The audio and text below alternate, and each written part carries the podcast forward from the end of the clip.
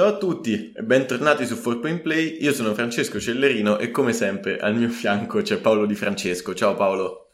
Ciao Francesco e ciao a tutti i nostri amici. E dico amici, non dico ascoltatori perché dopo una stagione con molte virgolette ormai abbiamo fatto amicizia, no? Diciamo che noi siamo persone che fanno amicizia facilmente, speriamo anche voi. Più che altro dopo una stagione che è nata, diciamo, un po' per caso, almeno quest'anno possiamo iniziare proprio fin dalle prime fasi, insomma, dopo 24 puntate Paolo si è dimenticato di far partire la registrazione di una puntata, costringendoci a ripartire da capo, però vabbè, prima o poi doveva succedere, ovviamente è successo quando la puntata probabilmente sarà già molto molto lunga, però io, come al solito, lo perdono perché tanto farà cose peggiori in fase di editing che mi faranno impazzire. Ecco, per esempio, già preparati a come suona la mia sedia oggi, che sembra uno strumento musicale orientale. Comunque, a parte Secondo questo... questa puntata non la finiamo neanche se, se, cominciamo così. Allora, sì, diciamo, quindi oh, colgo il, po- colgo il podcast per fare le scuse pubbliche al, ca- al caro Francesco per questa mia gaffa clamorosa per fortuna, non lo so, in realtà vorrei dire abbiamo perso solo 20 minuti, ma dire solo 20 minuti, visto come siamo incastrati per trovare un momento per registrare, è, è un crimine contro i nostri impegni, quindi non lo dirò e vi dirò... 20 minuti, 20 eh, minuti esatto. in cui abbiamo parlato delle squadre che vediamo più in fondo all'Eurolega, perché il punto è che Mo- l'anno scorso ci eravamo più o meno salvati da figuracce date da, da pronostici completamente sbagliati a inizio stagione o altro. Quest'anno non ci possiamo esimere sul, sul fare una preview della stagione assegnando più o meno dei tier alle squadre in base a quello che ci aspettiamo da loro durante l'anno e come immaginerete molto facilmente sbaglieremo nel, nell'assegnare queste posizioni. Comunque abbiamo provato a dividere le squadre su diciamo 5 fasce, dalle squadre che secondo noi hanno poco da chiedere alla stagione e faranno relativamente poco, quindi diciamo le vedremo in fondo alla, alla classifica, ma magari le guarderemo per dei motivi specifici. Le squadre che potranno cercare di rimanere attaccate al treno per raggiungere i playoff, ma che molto probabilmente non li faranno, a meno di, non so, infortuni degli avversari oppure giocatori che inaspettatamente esplodono e li trascinano quelle che vediamo molto vicine agli ultimi posti del playoff, quelle che vediamo sicuramente playoff e le contender. Quindi io direi di ripartire dal fondo per creare suspense e per riparlare di squadre che ormai conosciamo benissimo dopo, dopo questo, questo piccolo intoppo e ti richiederò ormai lo spoiler ce l'ho avuto, però quante squadre hai nel, nel tuo tier? Sì, rifacciamo Perché questo potremmo... giochetto. Ciao Francesco, io ho tre squadre nel mio ultimo tier. Tu quante Tre, io ne ho quattro. Davvero? Quindi mi sa che c'è qualcosa che non torna. Esatto, non... andiamo a scoprire qual è la squadra diversa che abbiamo nel In realtà non c'eravamo arrivati. No, Eravamo infatti, lì per scoprire. Non l'abbiamo detto, questo veramente sono sinceramente curioso di saperlo, anche se presumo che sarà quella che io ero indeciso se mettere o meno nel mio altro tier, penultimo tier. Comunque, diciamo, vi ricordo prima di partire con le squadre che non è una classifica, cioè noi dividiamo in tier squadre che pensiamo che faranno stagioni simili, non come aspettative, come risultati. E poi ne parliamo per spiegare perché le abbiamo messe lì e anche cosa vuol dire per loro fare un, questo tipo di stagione. Faccio un esempio per partire subito.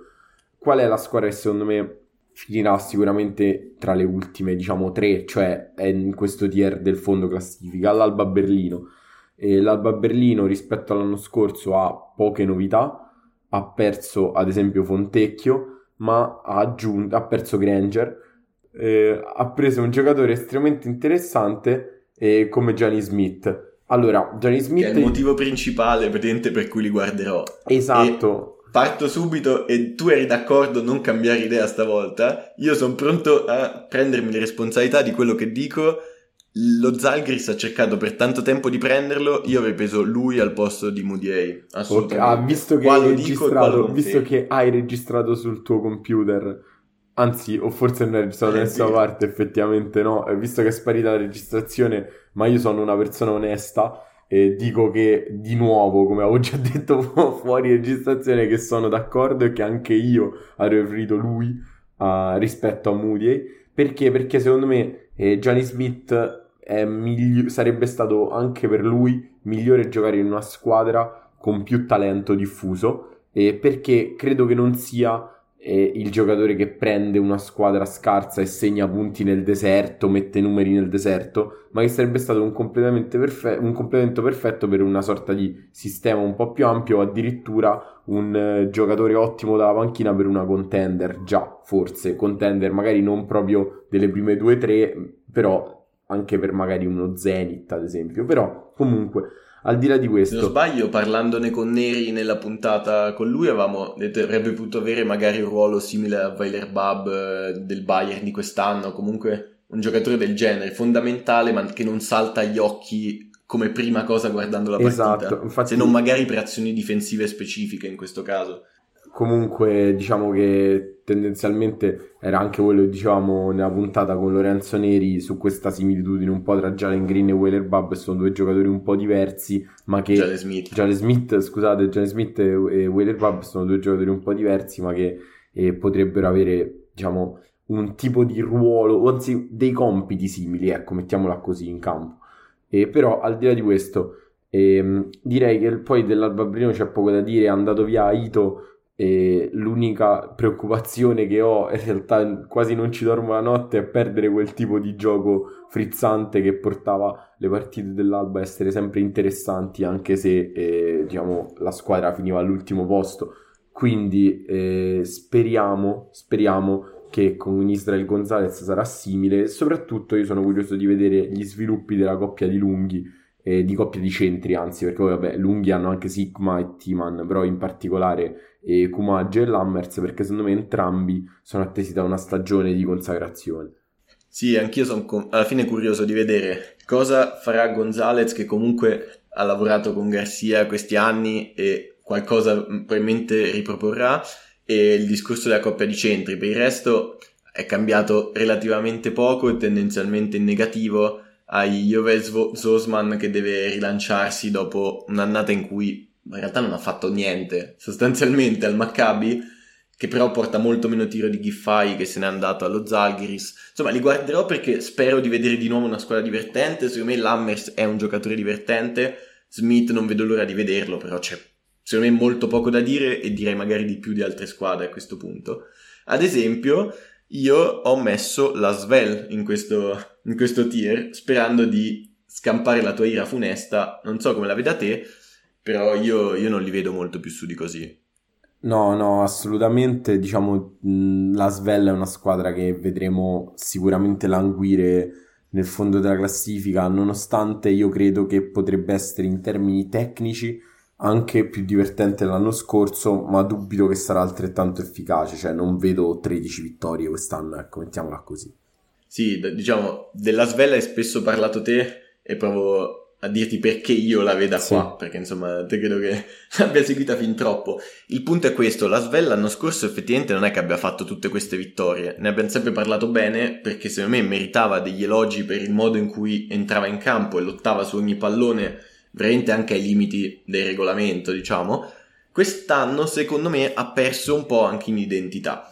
Cioè le firme che io ho visto fare rispetto agli AD mi sembrano ricalcare un po' meno l'idea di squadra dell'anno scorso, anche se potenzialmente possono essere più belle, diciamo a livello di estetica del basket, sì. rispetto a un basket che cercava di essere in qualche modo a qualunque costo efficace, ma senza divertire veramente tanto, o meglio divertendo in un altro modo. Quindi sono arrivati alla fine Chris Jones che si deve riscattare dalla stagione forse peggiore della sua carriera, anche se era quella a più alti livelli, perché comunque fino all'anno scorso era sempre stato un realizzatore da ben altre cifre e un tiratore eh, veramente buono. E comunque l'anno scorso pure ha, ha, tirato benino dalla media, ha giocato discretamente il pick and roll e qua può, può giocare con un po' meno di pressioni, perché comunque il Maccabi dell'anno scorso è stato una roba Beh, eh, nel senso è stato un problema i giocatori hanno trascinato un po' nel fango sono un po' trascinati nel fango a vicenda ecco mettiamola sì, così. sì sì. Poi cioè vabbè la firma che meno mi piace in assoluto forse Costa Santetocumpo di cui ho zero fiducia e te credo anche meno. Beh come ho eh, detto già su altri canali eh. che essere il fratello di Antetokounmpo è un ottimo ufficio di collocamento esatto. Poi io, io, quelli che incuriosiscono più me personalmente sono Osetkowski, che a livello Eurolega non l'abbiamo mai visto, ma, ma potrebbe far bene. Comunque era bello, è un bel giocatore da vedere in Eurocup. e Morgan che è vecchio ma debutta, è arrivato finalmente il suo momento ma non vorrà farsi sfuggire questa chance. Poi c'è Okobo che io in realtà ho seguito meno ma di cui mai parlerai tu e Wembanyama che onestamente credo che a livello Eurolega vedremo poco o niente, più niente che poco. Però magari sarà divertente vedere quando giocherà in Francia, magari o altro.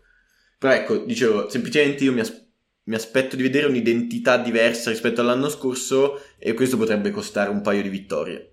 Ah, io in realtà non credo che Wembanyama giocherà niente e credo che un po' giocherà anche perché a un certo punto della stagione la Svella avrà talmente poche pretese che far giocare Wembanyama significherà generare traffico social, eh, significherà generare persone collegate per vedere le partite, eppure forse qualche persona in più al palazzetto. Perciò eh, secondo me arriverà il suo momento e sarà una cosa sicuramente interessante comunque andrà. Okobo è una firma che secondo me è intelligente perché è un giocatore giovane francese, forse avrei tentato di strappare alla NBA più un Tilichina che Okobo e se per andare su un profilo insomma di una giovane guardia francese quasi fuori dalle, insomma, dai roster NBA però vabbè diciamo capisco il tipo di razio che porta a quella firma lì però Setkowski... io mi sarei aspettato Cordinier. In realtà ne avevamo anche parlato in passato. O, al, o da loro dal Monaco ero abbastanza convinto che avrebbe avuto la sua chance quest'anno. Esatto sì sì sì sono d'accordo. E al di là di questo e vi direi eh, anche ehm, vi direi anche che Osetkowski come ha detto già Francesco è una firma di un giocatore che sarà divertente da vedere e che è interessante come caratteristiche. Non so come si accoppierà con gli altri lunghi della Svel. Per esempio hanno preso un altro fall e hanno dato via il mio fall preferito hanno preso il mio secondo fall preferito quindi tutto sommato fall di Wish. Sì però, però a me guarda l'anno scorso col Basconia non, non, non, mi ha fatto troppo schifo, e devo dire come invece mi ha fatto in altre stagioni. E quindi, boh, vediamo, vediamo, vediamo. Sono curioso. Sono curioso di Osetkowski perché Osetkowski potrebbe essere veramente uno dei giocatori più divertenti a vedere di tutta l'Eurolega. Poi non so quanto efficaci. Potrebbe essere tipo una versione un po' più scarsa di Sigma, eh, potenzialmente. Però, insomma, vediamo. Ma poi dobbiamo trovare motivi per seguire la Svel, vabbè, oltre ai tuoi che riesci a trovare miracolosamente ogni volta, anch'io devo vederli per qualcosa. E qual è la tua terza squadra prima che, cioè che immagino coincida con una delle mie due, però magari no, la tua terza e ultima squadra del tier? Beh, la mia terza e ultima squadra di, del tier è un'altra scelta non, cioè abbastanza ovvia in realtà, non proprio rivoluzionaria, è la Stella Rossa. La Stella Rossa secondo me ha perso sia nel ruolo di, diciamo, di lungo puro, cioè di centro, con il cambio tra Noko e Zirbes. E attenzione, cambio che è successo pochi giorni fa. Cioè io fino a qualche giorno fa il roster vedeva solo Kuzmic, che io eh. posso vedere veramente a fatica. Esatto, cioè, eh, poi ne, hanno perso anche tra le guardie perché mandare via Langston Hall e soprattutto Walden e Lloyd e mettere dentro Walters, e Austin Hollins e insomma poco altro, qualche giocatore dal, dal camp- dalla baliga tipo Lazzarevic eccetera, comunque Ivanovic. perché rifirma sì eh. e così non, insomma non mi sembra proprio il meglio del meglio. Certo, tra le ali è arrivato Kalinic, che è un colpo di livello assoluto, però veramente, cioè, come, come abbiamo detto spesso, e Kalic è un super role player, è il GOAT dei role player d'Eurolega, eh, ma lì non potrà fare il role player, se no chi la mette la esatto, palla ci fosse stato Lloyd, per dire, la firma di Kalinic avrebbe preso tutto un altro senso. Certo, avresti dovuto far quadrare il bilancio, però Kalinic accanto a un super realizzatore come Lloyd è un altro mondo. Perché il, pro- il problema della Stella Rossa è che secondo me non fanno schifo schifo, il problema è che hanno proprio poco ceiling, cioè hanno vedo pochi scenari in cui la stagione possa fare un grosso balzo verso l'alto. Perché alla fine c'è un'identità difensiva, c'è. Perché intanto è messo Kalinic, che è un giocatore di sistema ottimo, l'abbiamo visto al Fenerbahce difendere. Hai gente tipo Lazic che dalla panchina ti dà 10-12 minuti, anni fa ne dava molti di più, adesso può reggere meno il campo, ma comunque si ammazza, hai Dobric, ne hai anche White che a me non piace, però insomma in un contesto del genere può starci però non, non, vedo chi potrebbe di colpo dire vi svolto la stagione adesso. Non credo che Dobric diventerà Lloyd, non credo che Kalinic di colpo dovendo avere di nuovo grandi responsabilità offensive, domini e soprattutto una coppia di lunghi, Zirbes, eh, Kuzmic, no. Cioè Zirbes io pensavo si fosse o ritirato, ormai fosse bello che calato. Quando è tornato ho detto ma quello o c'è un omonimo? È lui, evidentemente era lui. Vabbè, conosce già l'ambiente, però vedo... Mi piace Walters, devo dire, per gestire l'attacco, però a livello... Però secondo me c'è proprio poco upside in questa squadra, proprio zero. Beh, guarda, io temo che abbiano un roster veramente candidato agli ultimi due posti cioè, secondo me attenzione. potrebbero potenzialmente essere peggio della Svel e essere tipo lì con l'Alba per giocarsi il fondo della classifica. Però, insomma, e attenzione, vediamo. per tornare in Eurolega questi devono vin- o fare i playoff, che vedo difficile, o vincere la Baliga, dove ci sarà il Partizan di, di Obradovic, che sulla carta parte un passo avanti. No, ma abbondante. no, ma secondo me 5 passi avanti a questa squadra qua. Cioè, veramente una stella rossa peggiore dell'anno scorso e un Partizan che avrebbe lottato per i playoff in Eurolega, quindi insomma, no, no, dubito che quel posto, dubito che li rivedremo un altro anno in Eurolega e temo anche che questo tipo di mercato eh, sia stato anche orientato a questo, cioè a, eh, al rischio di non, anzi, una volta visto il mercato del Partizan, ecco, no, non vediamo la possibilità di tornare l'anno prossimo, iniziamo a contenere i costi per non prendere la botta più dura poi. Vabbè, eh, ti dico chi è l'ultima squadra del mio tiro a questo punto, che, su cui non concordiamo. Anzi, anzi. Per me... Ah no. Ti dico, ti dico che c'è una squadra che io ero indeciso di mettere qui e okay. che hanno la maglia verde. Ce ne sono due nel tier sopra con la esatto. maglia verde, dimmi tu qual è delle due. Eh, direi che quella ben più a sud, ben più al sole. Sì, sì, delle sì, due. sono loro. Squadra di cui abbiamo parlato a più riprese nella puntata con Sasso, eh, sul basket greco, dovrebbe, dovrebbe togliere ogni dubbio.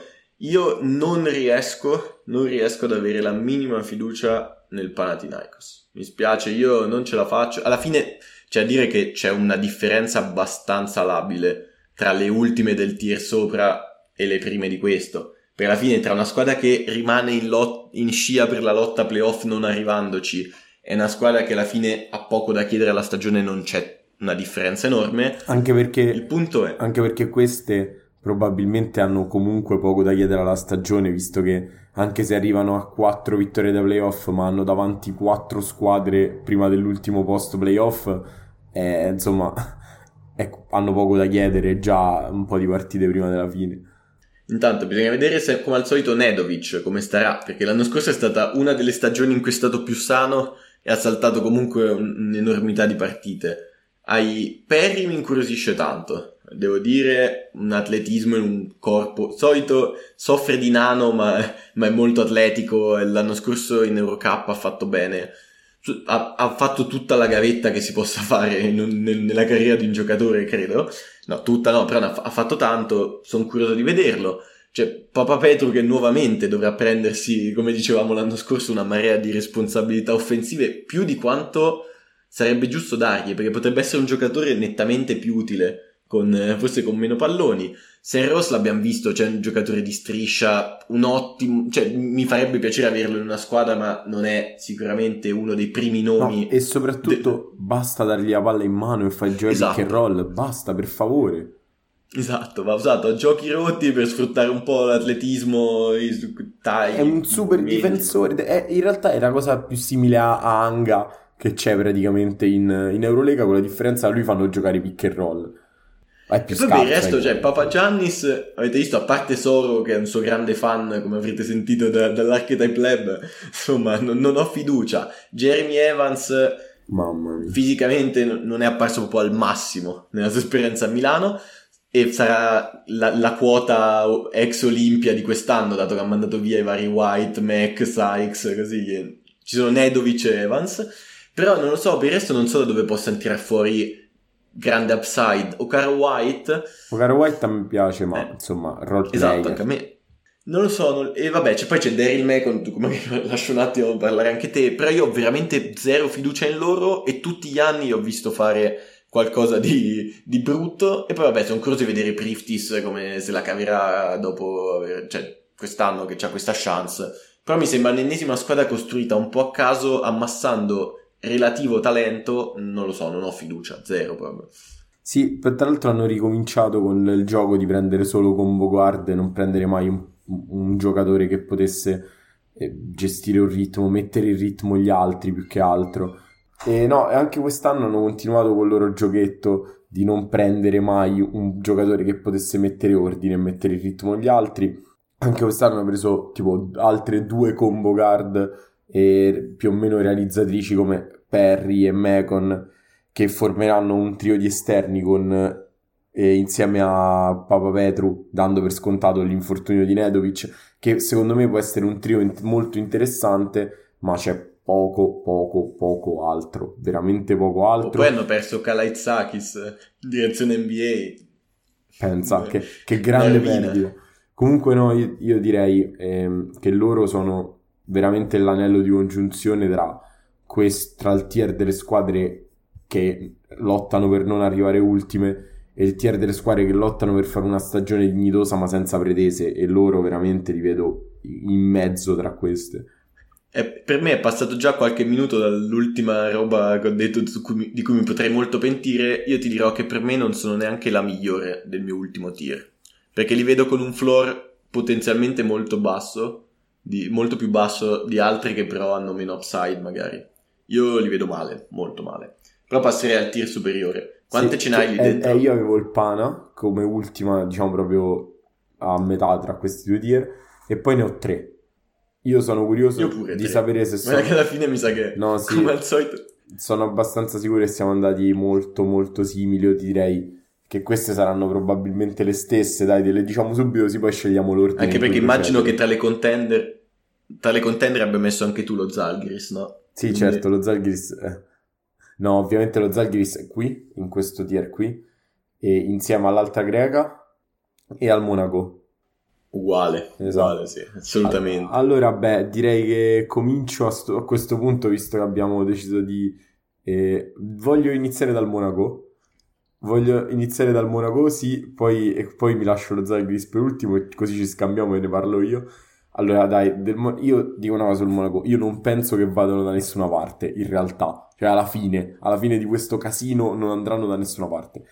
Però, eh, io ho parlato della Svel, quindi in realtà sono curioso di sentire la tua sullo Zalgiris, poi io mi prenderò quella mezz'oretta per dire la mia. Sì. No, vai, dimmi del Monaco. No, dicevo... ho un'idea molto precisa. Sì, però, il Monaco non penso che vadano da nessuna parte. Però, do... cioè, dopo tutto questo casino non andranno da nessuna parte. Però sono estremamente interessanti e per me lo erano già prima di firmare James. E allora, Eccoci, pr- prima di tutto, hanno preso due giocatori secondo me sono ottimi, due ottimi diciamo com- comprimari, ecco, sono Angiusic e Will Thomas, poi lì secondo me saranno un po' più di, che di comprimari, però mi piacciono. E poi hanno preso tre giocatori di cui io sono curiosissimo di vedere come si sviluppa la carriera, nemmeno questa stagione, proprio la carriera, che sono Alfa Don Diallo, Donta Hall e Eccoci. Paris Lee. Allora, Alfa Diallo io diciamo l'avevo visto già un po' a Providence al college, quindi è un giocatore che hai visto un po' di affezione, no? Quando li vedi da giovani e pensi che diventeranno forti e poi ci speri, quindi vediamo. Io mi faccio poi... i fatti miei, non leggo niente, aspetto che qualcuno mi informi sulle loro carriere al college. Tra l'altro mi mancano gli aneddoti di Naya, onestamente. Sì, no, non so, io, io non, so, no, non, sono Naya, eh, diciamo ho, un, ho, una conoscenza più limitata e si limita tipo ai giocatori che mi piacciono, non a tutti i giocatori che hanno giocato al college in Division 1, 2 o 3 negli ultimi 10 anni, quindi eh, lasciamo perdere. No, poi Donta Wall che secondo me è un giocatore di quelli che potenzialmente gli dai un anno per capire come funziona e poi ti spacca l'Eurolega. E, e Paris League è un giocatore che eh, viene insomma da una stagione nel campionato francese veramente veramente interessante. Può essere un colpo pe- come backup sostanzialmente di James può essere un colpo davvero davvero interessante. E poi c'è James. Allora il giorno che è arrivato si sono spente spente tutte le considerazioni sul resto del roster e si è iniziato a parlare di cosa succede a una squadra scarsa sostanzialmente che prende James.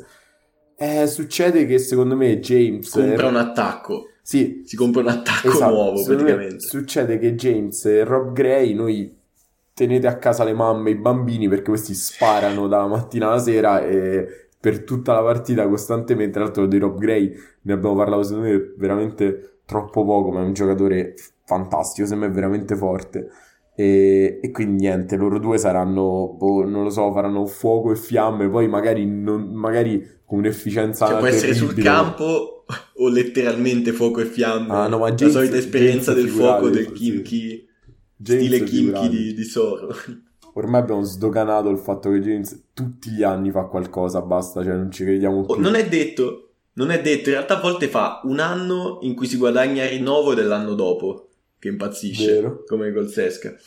No, in realtà il punto è questo, io sono d'accordissimo, cioè il pensiero è più o meno lo stesso, ovvero che secondo me hanno costruito un roster che è molto ben assortito, a volte può magari anche troppo, eh? cioè non, non, è detto che avere tutti i giocatori con caratteristiche diverse abbia, abbia un senso, però mi sembra che abbiano scelto giocatori già esperti del campionato francese, che è una roba utile in patria ed è utile in generale per, per metterli in campo come Paris Lee hanno messo Andjusic che è un tiratore, vabbè, l'avrete visto sicuramente al preolimpico, ma in generale è un tiratore e anche lui pazzesco. Del campionato.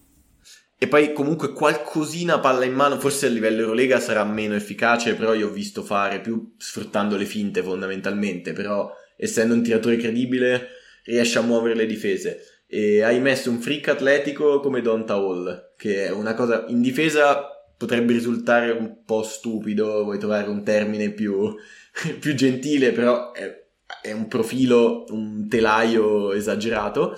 Insomma, secondo me è, è una squadra interessante. Poi hanno tirato dentro due, due veterani come Westerman e Mo- Brock Motum. Insomma, hanno costruito una squadra in cui c'è un po' tutto per garantirsi un floor decente per le loro ambizioni, che chiaramente non erano i playoff. Poi a sta cosa metti in mezzo Mike James e, e non abbiamo parlato ancora di un attacco. Non abbiamo parlato ancora di eh, un giocatore. Che... Moti Yunas. Eh, che io non so se La scommessa sulle sue eh, ginocchia? Sì, buon... a, me, a me non fa impazzire, però secondo me è un colpo che ci sta per una squadra Monaco, come il Monaco. Cioè è un colpo che ci sta, che capisco e che in realtà condivido anche. Cioè ogni giornata fai la roulette russa sparando al ginocchio suo e vedi se, se gli dice bene o, o se lo perdi per la stagione, probabilmente. Però è un colpo che per, per, il livello che è il Monaco è una scommessa interessante. Sì, sì, assolutamente. È più o meno quello, quello che pensavo. Però insomma, c'è altro da dire sul, sul Monaco? Vogliamo, Io voglio sentire la tua sull'Olympiakos. Guarda, sull'Olympiakos io dico una cosa che, cioè, ho ripetuto per tutto l'anno. Abbi- finora abbiamo detto che è evidente che ci ascoltino i GM di molte squadre e a quanto pare pure quelli di Champions League e altre, altre eh, competizioni, dato che oggi abbiamo visto che forse Hollis Jefferson dovrebbe andare al Besiktas dopo che Soro ne ha parlato.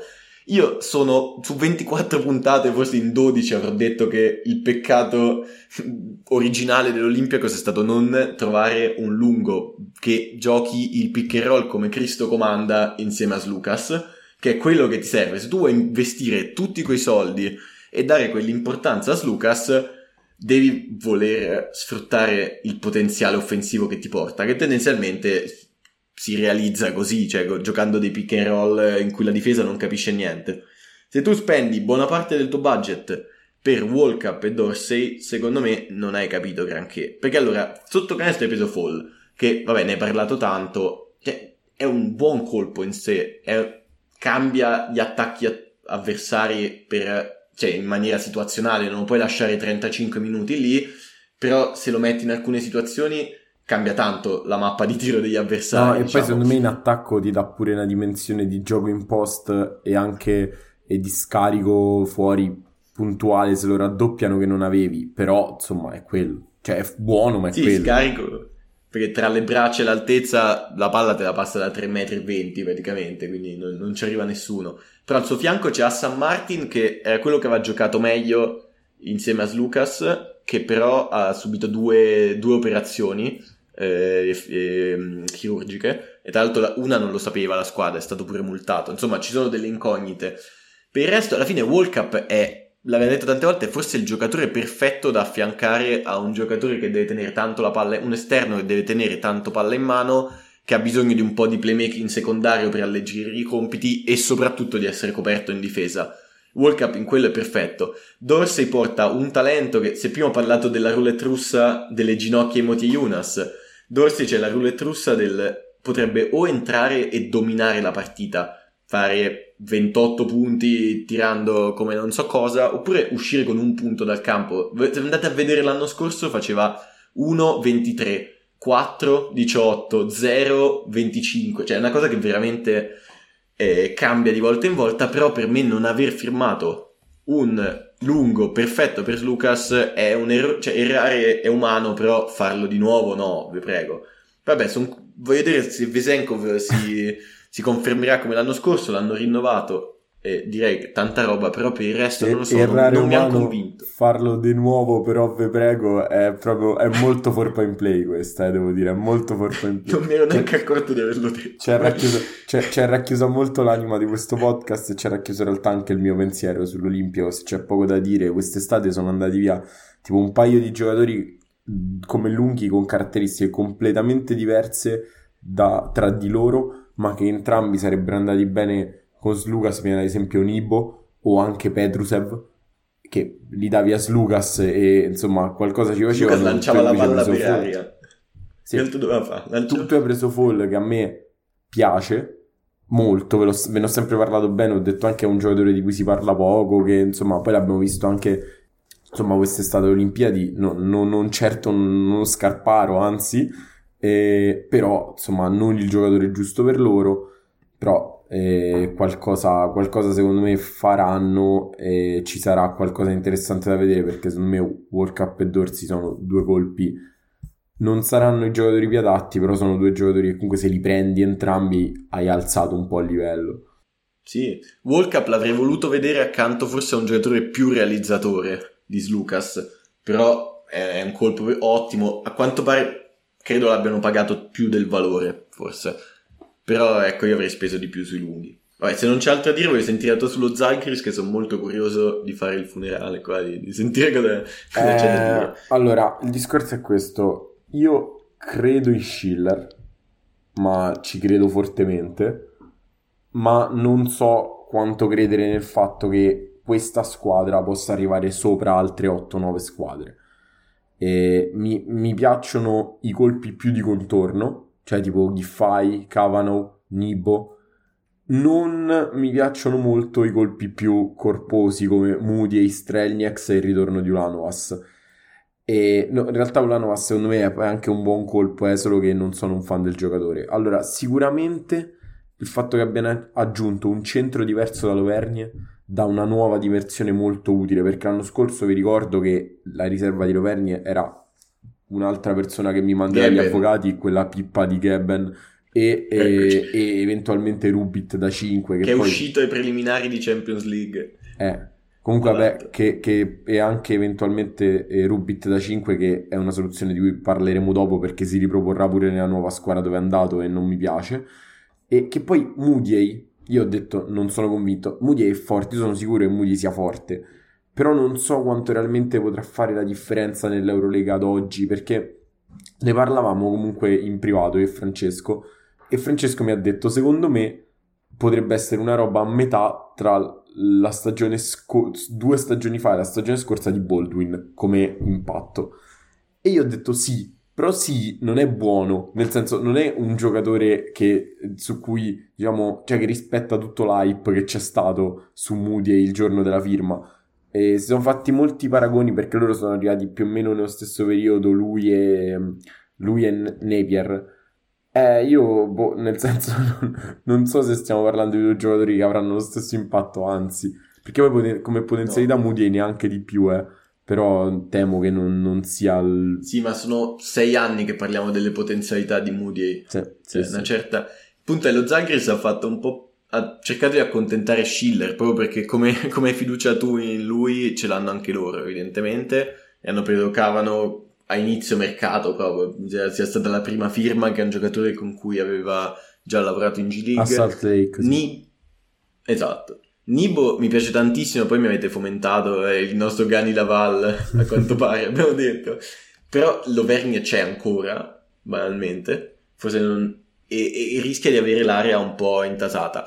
Allora, parto da Moody e poi faccio un'altra considerazione. Il punto di Moody è che lui in NBA non ha fatto niente a livello buono, buono. ave- avrebbe avuto sia fisicamente, perché anche per l'NBA aveva un fisico interessante, sia in generale pareva avesse le, le potenzialità per fare molto di più il buco, ma in difesa è distratto, in attacco non è efficiente, per usare un eufemismo, tira malissimo, va a sbattere contro i difensori in area, è, fa macello, fa casino in campo sostanzialmente. È chiaro che in Eurolega il, è, si gioca a un gradino più basso di atletismo, di velocità e tutto, e quindi lui intanto in difesa potrebbe difendere tre ruoli facile per il fisico che ha e sicuramente potrebbe trovarsi un po' più facilitato a sfruttare il suo atletismo. Il problema, e vale anche per, per Nibo, secondo me, è che lo Zalgiris di quest'anno ha tiro, sulla carta ha tiro, ma a bassissimi volumi. Cioè, secondo me è pieno di giocatori che la tripla la mettono, ma anche con buone percentuali. Cioè, sto parlando di 33%, adesso sto parlando di un 38-39%, ma su un tentativo e mezzo a partita, due, non di più, se si alzano i volumi l'efficienza cala. Cioè, alla fine c'è di tiratori più affidati, c'è Giffai, ci sarebbe Strelnieks in cui io credo zero. Ormai sono due o tre anni che mi sembra un ex giocatore, anche se magari qui può trovare la sua, la sua dimensione. Milaknis si trascina per il sì, campo, infatti. almeno l'anno scorso è stato così.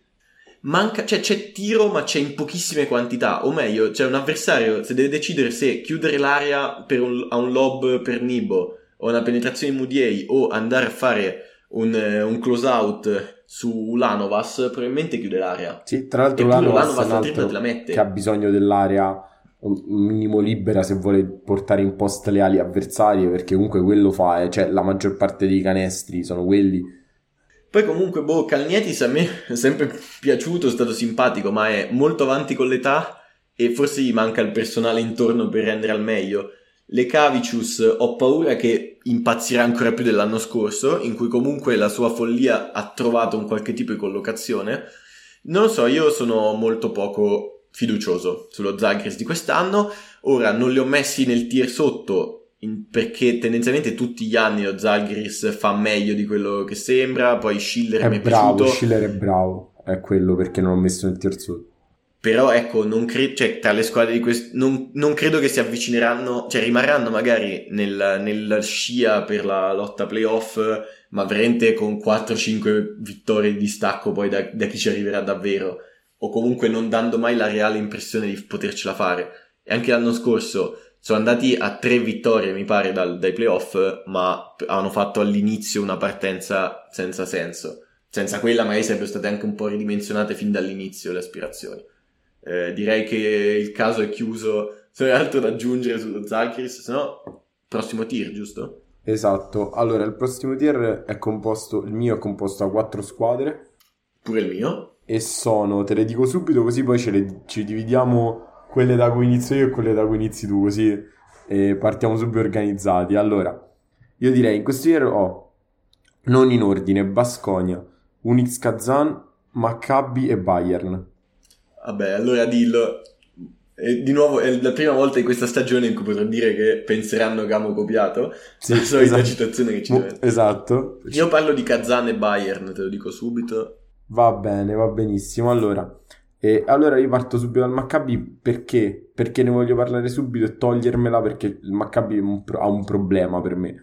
Che la squadra... Io ho una sola cosa da dire sul Maccabi. È la squadra una. più imprevedibile da posizionare esatto. in, in, in, questo. Cioè, se io avessi dovuto fare un power ranking proprio dalla 1 alla 18, sarei impazzito per scegliere dove mettere il Maccabi. Meno male, meno male che l'abbiamo fatto in questo modo, almeno l'ho messo in questo tier.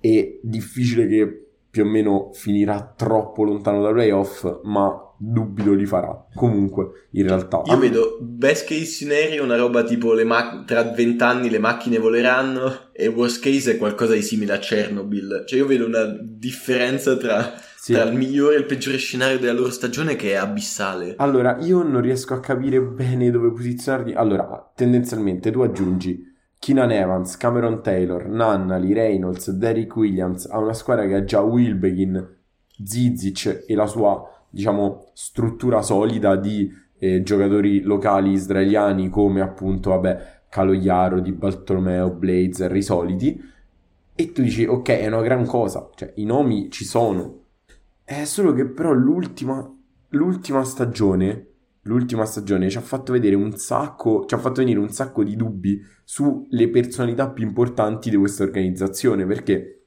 su Wilbekin, cioè, abbiamo visto che forse, non, forse può essere qualcosa di veramente dannoso, perché l'anno scorso è stato qualcosa di veramente dannoso.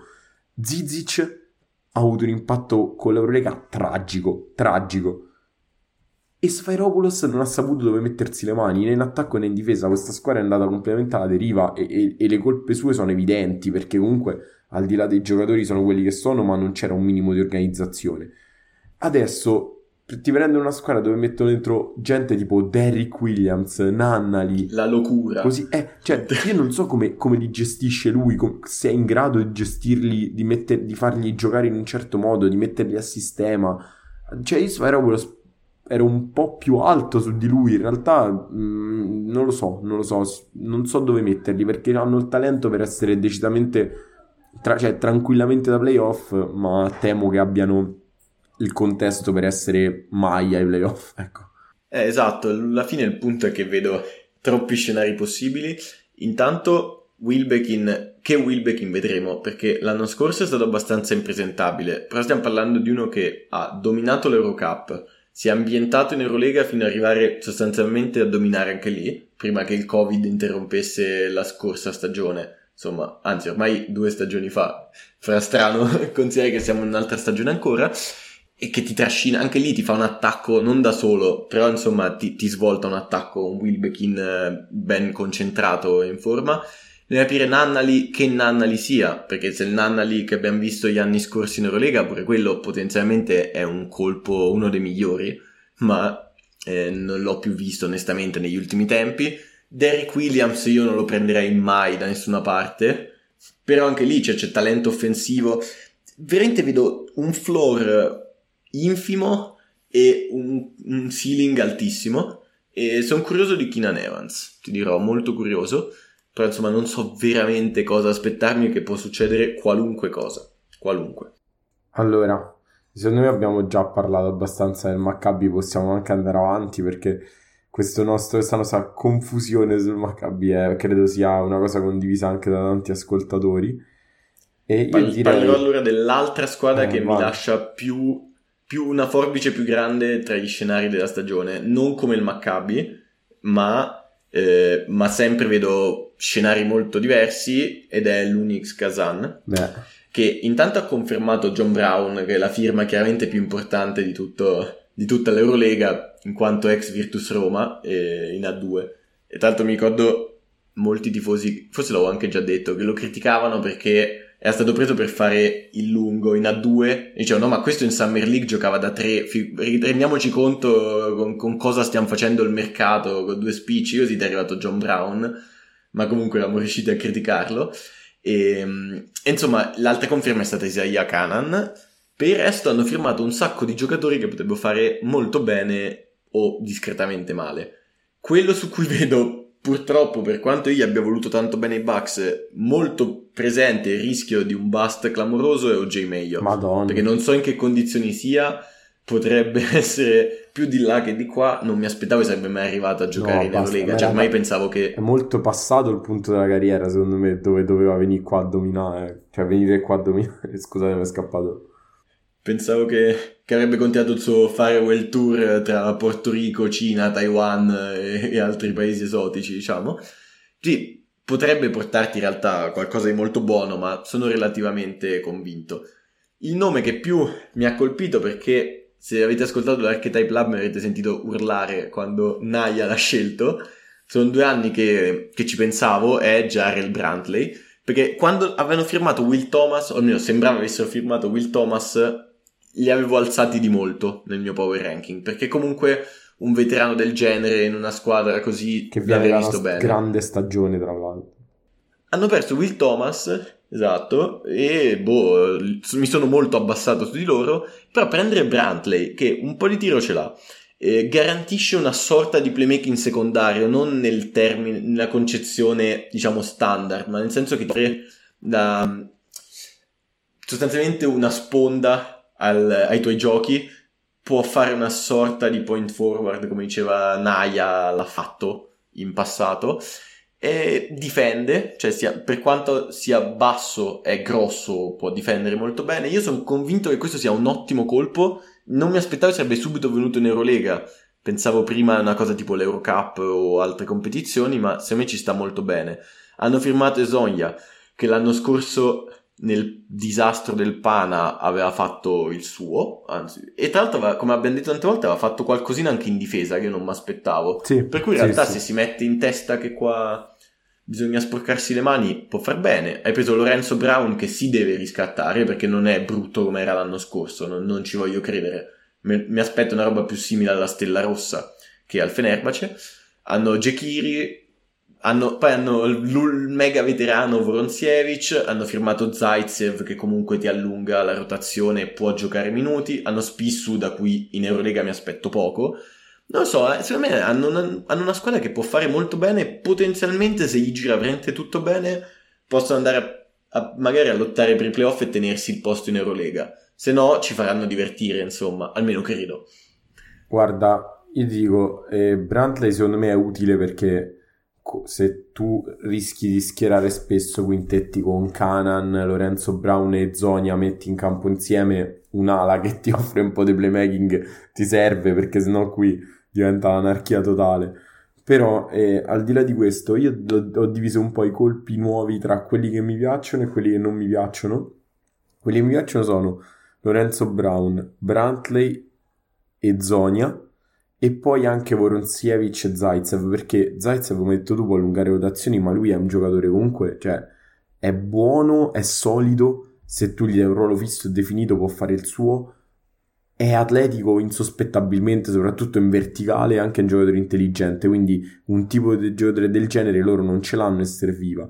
Voronziewicz, quando era decentemente in forma, era uno dei miei giocatori preferiti in assoluto, perché e è stato uno dei primi in realtà con quel fisico lì a essere un tiratore che sapeva mettere palla a terra eccetera. Già dieci anni fa era quello Voronziewicz già mi piaceva.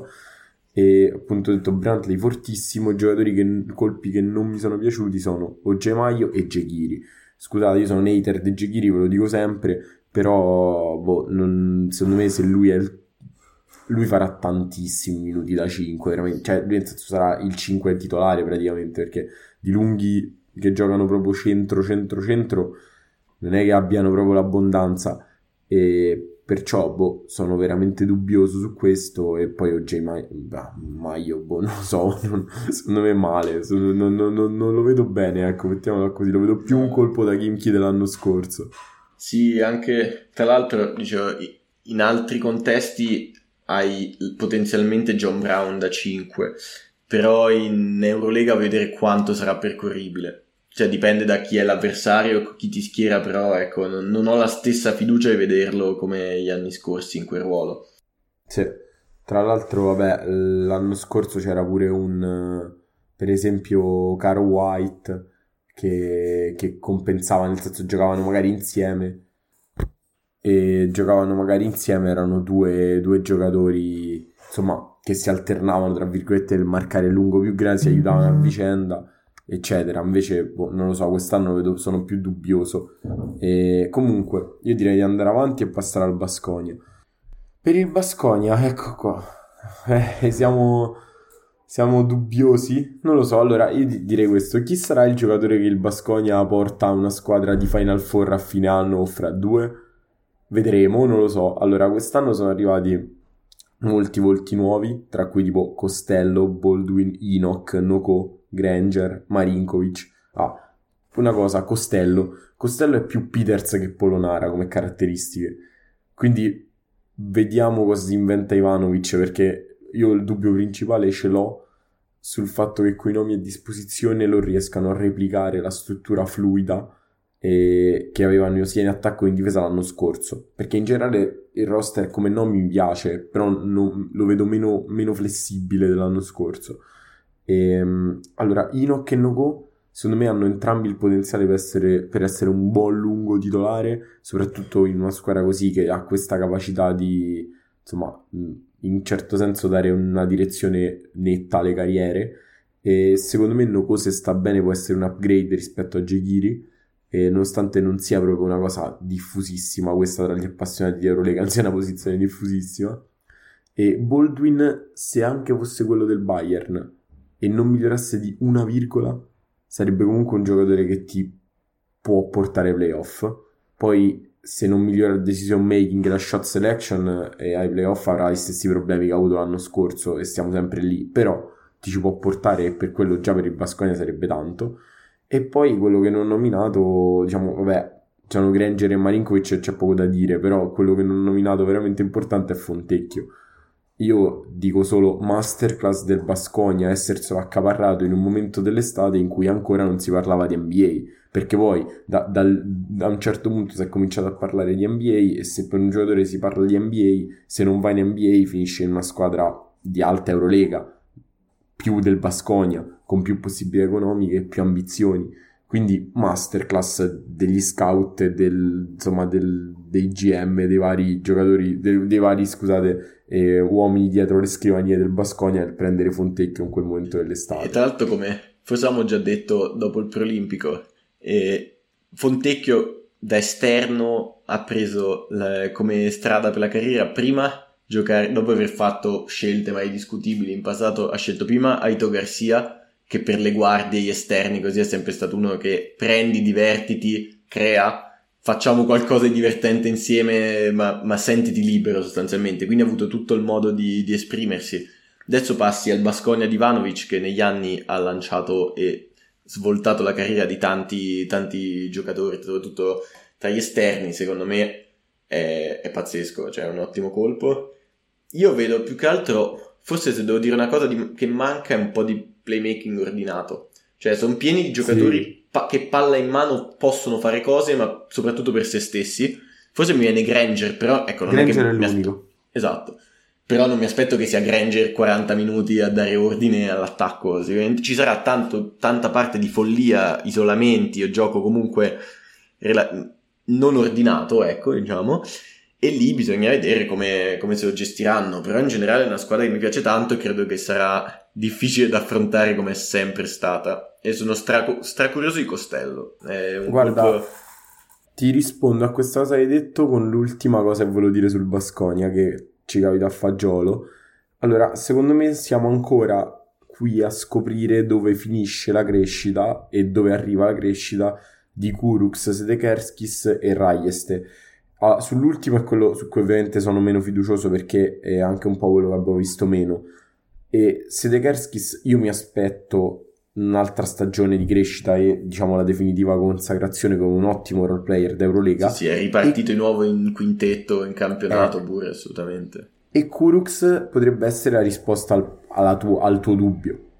Cioè, potrebbe essere il playmaker. Diciamo, ovviamente non titolare sicuramente, partirà Baldwin, avremo Granger, eccetera, però potrebbe essere uno che fa minuti nei quali gestisce la palla in un certo modo se, eh, se cresce come si aspettano gli scout pure che lo, lo seguono da anni in realtà. Passiamo all'ultima di questo tier che poi ci dilungheremo ovviamente ancora di più nelle prime, non, non vorrei rubare altro tempo. E Bayern. In realtà il punto del Bayern è che mi piacciono molto alcune firme che hanno fatto, ma c'è un dubbio enorme che è la, tra i centri.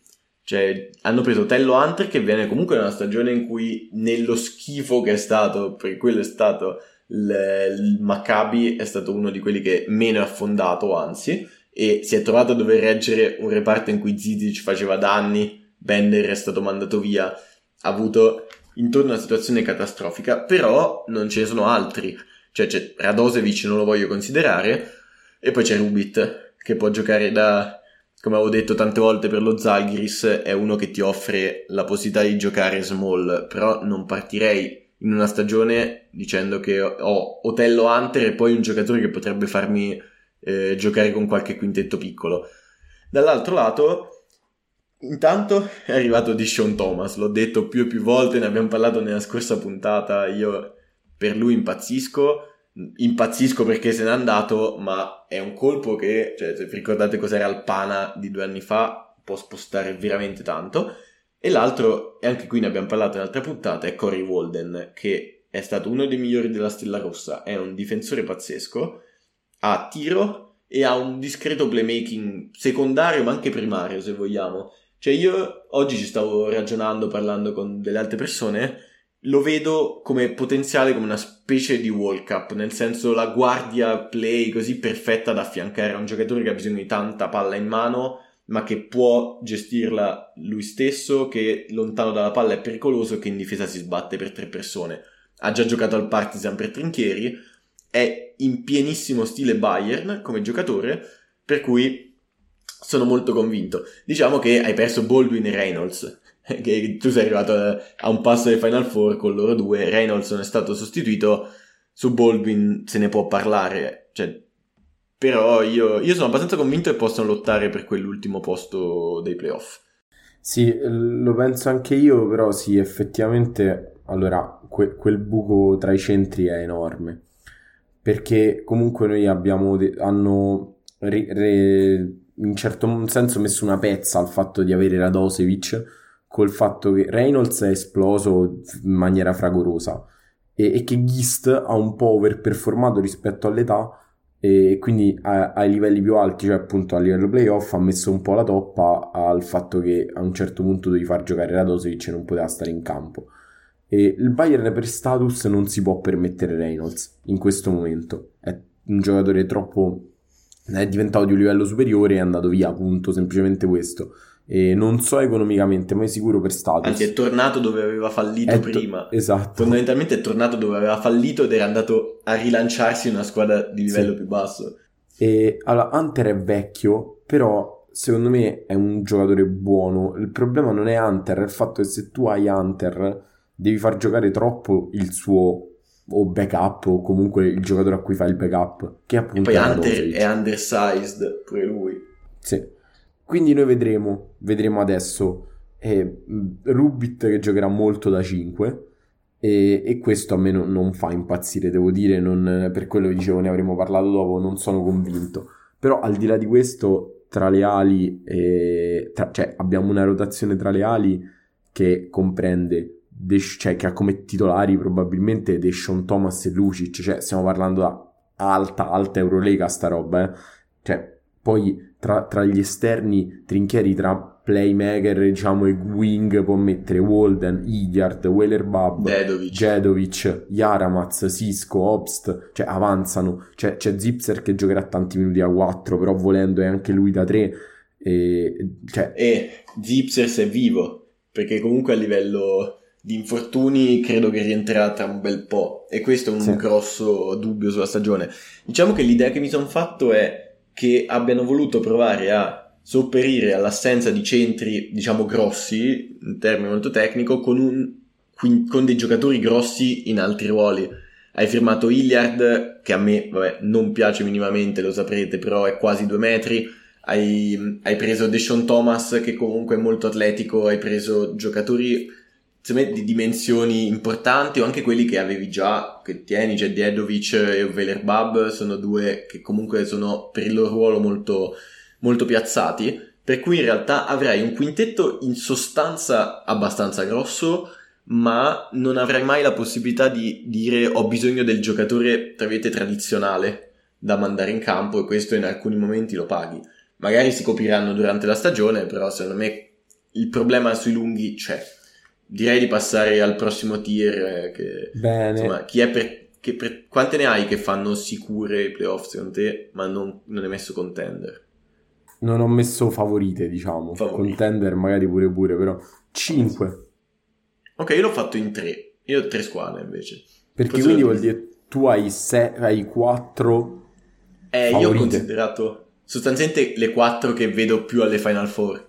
Perché poi è un weekend eh... di gare secche in cui può succedere tutto e quindi l'ho, l'ho inteso così. Eh, secondo me invece ne ho due che passano sicuramente i playoff anche, cioè che sono sicuro che sopravvivono ai playoff chiunque beccano e, e, le altre arriveranno ai playoff ma non so se passano i playoff, dipenderà dagli, dagli, dagli accoppiamenti e questa è la differenza secondo me. E, Dai, però, allora visto che ne hai di più, con... tu. No, prima ti dico quali sono e così mi dici Vai. quali sono le due che hai nel, nel, nel tier sopra. Allora, mm. io qui ho Real, Zenit, Milano, Fenerbahce e Barcellona. Ho Fenerbahce e Barcellona. sopra, e, però il Barcellona forse è quella che ho messo più scarsa tra le quattro che ho considerato contender, insomma da Final Four, cioè favorite per le Final Four. Partiamo forse dal Barcellona e poi Vuoi andiamo un po' a scegliere. Vuoi partire dal Barcellona? No, ma le due che stanno sopra teniamocele per dopo. Partiamo dalle tre che abbiamo entrambi. E quale, da quale vuoi cominciare? Voglio, voglio piangere, voglio dire lo Zenith, che avrei messo forse più in alto. Cioè, voglio piangere perché si è rotto Napier, fondamentalmente, quello intendo per, per voglio sì, piangere. Infatti, era forse la squadra dico... che più avrei voluto vedere. Cioè, prima che partivo, quattro domande, brevissime. Quanto sta fuori Napier? Bisogna sostituirlo? Se sì, lo faranno? Se lo faranno, con chi? Punto, in queste quattro domande secondo me c'è tutto, o sbaglio? Allora, starà fuori quando, quando, si è infottato non l'hanno saputo dire, non dovrebbe esserci danni alle ossa, diciamo, però un, non ci sono fratture, però potrebbe essere una cosa abbastanza lunga.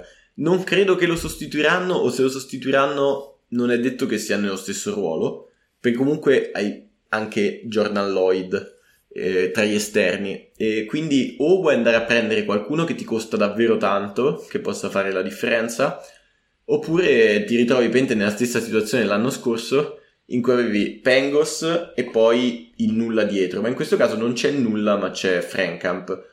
Dipenderà anche da quello, cioè secondo me valuteranno in base a come risponderà all'impatto con una competizione che non ha comunque giocato, ma in cui quantomeno per intelligenza può stare Frankamp.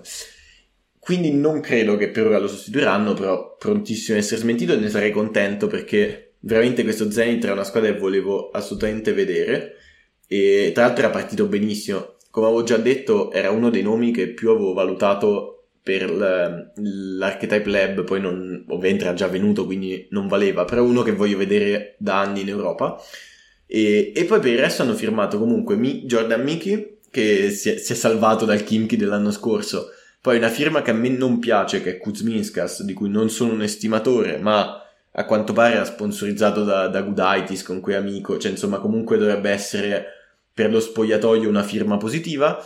C'è Pasquale in panchina, che abbiamo già visto l'anno scorso, tra l'altro ecco anche lì, si è rotto Napier, l'anno scorso questo ha fatto i playoff contro il Barcellona senza metà t- dei titolari, quindi in realtà la, il modo di far girare la squadra lo trova.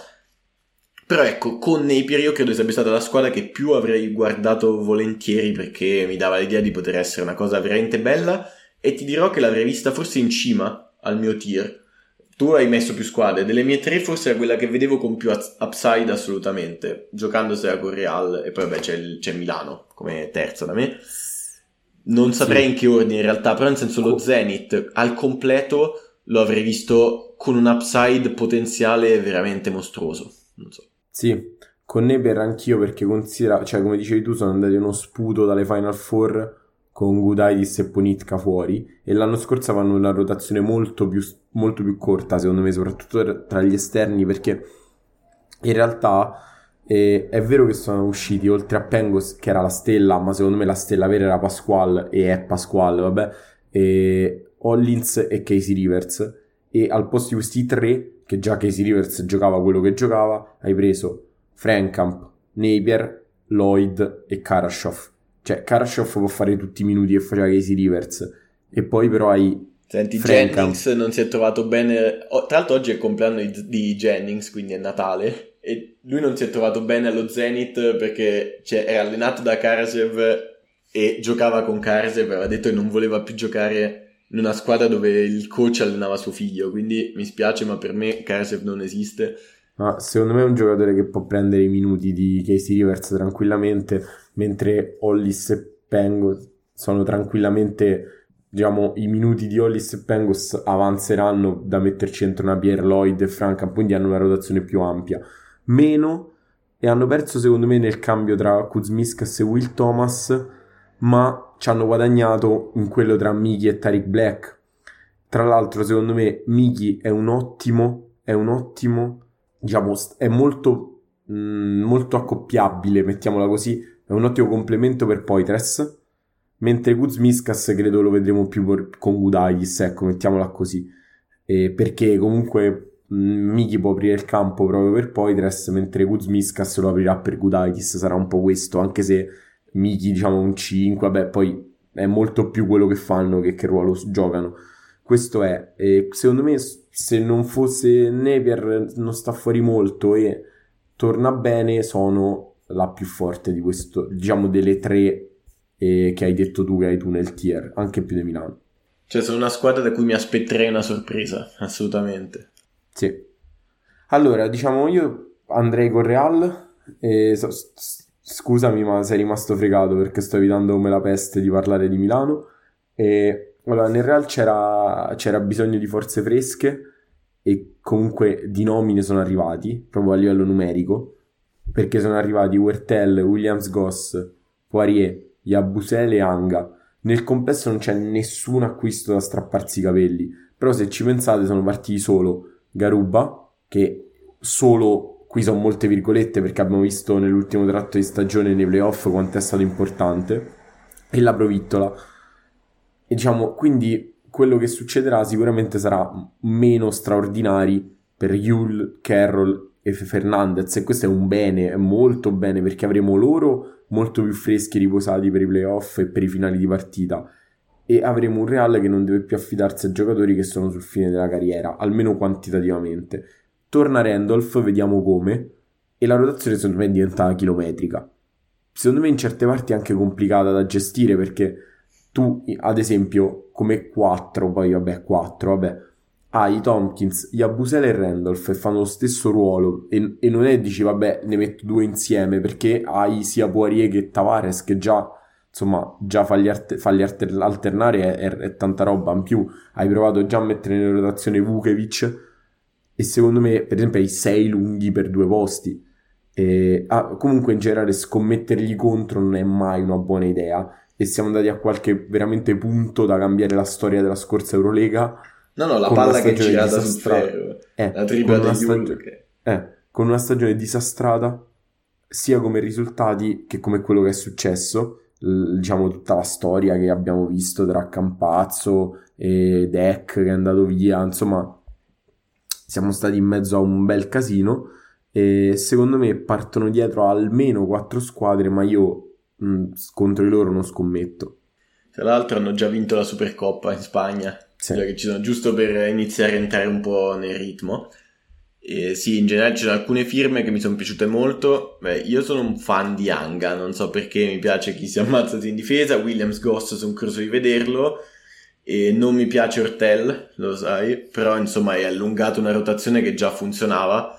E sì, non ho molto da aggiungere. Se, se Randolph torna più o meno quello di prima, c'è uno squadrone e veramente puoi far pure a tutti. E poi direi che Pablo Laso non abbia ancora molto da dimostrarci, visto come, come quello che ha fatto ancora l'anno scorso con roster che aveva. Voglio vedere un attimo come userà lo Sen, perché ho visto nelle prime partite ha giocato poco o nulla di nuovo.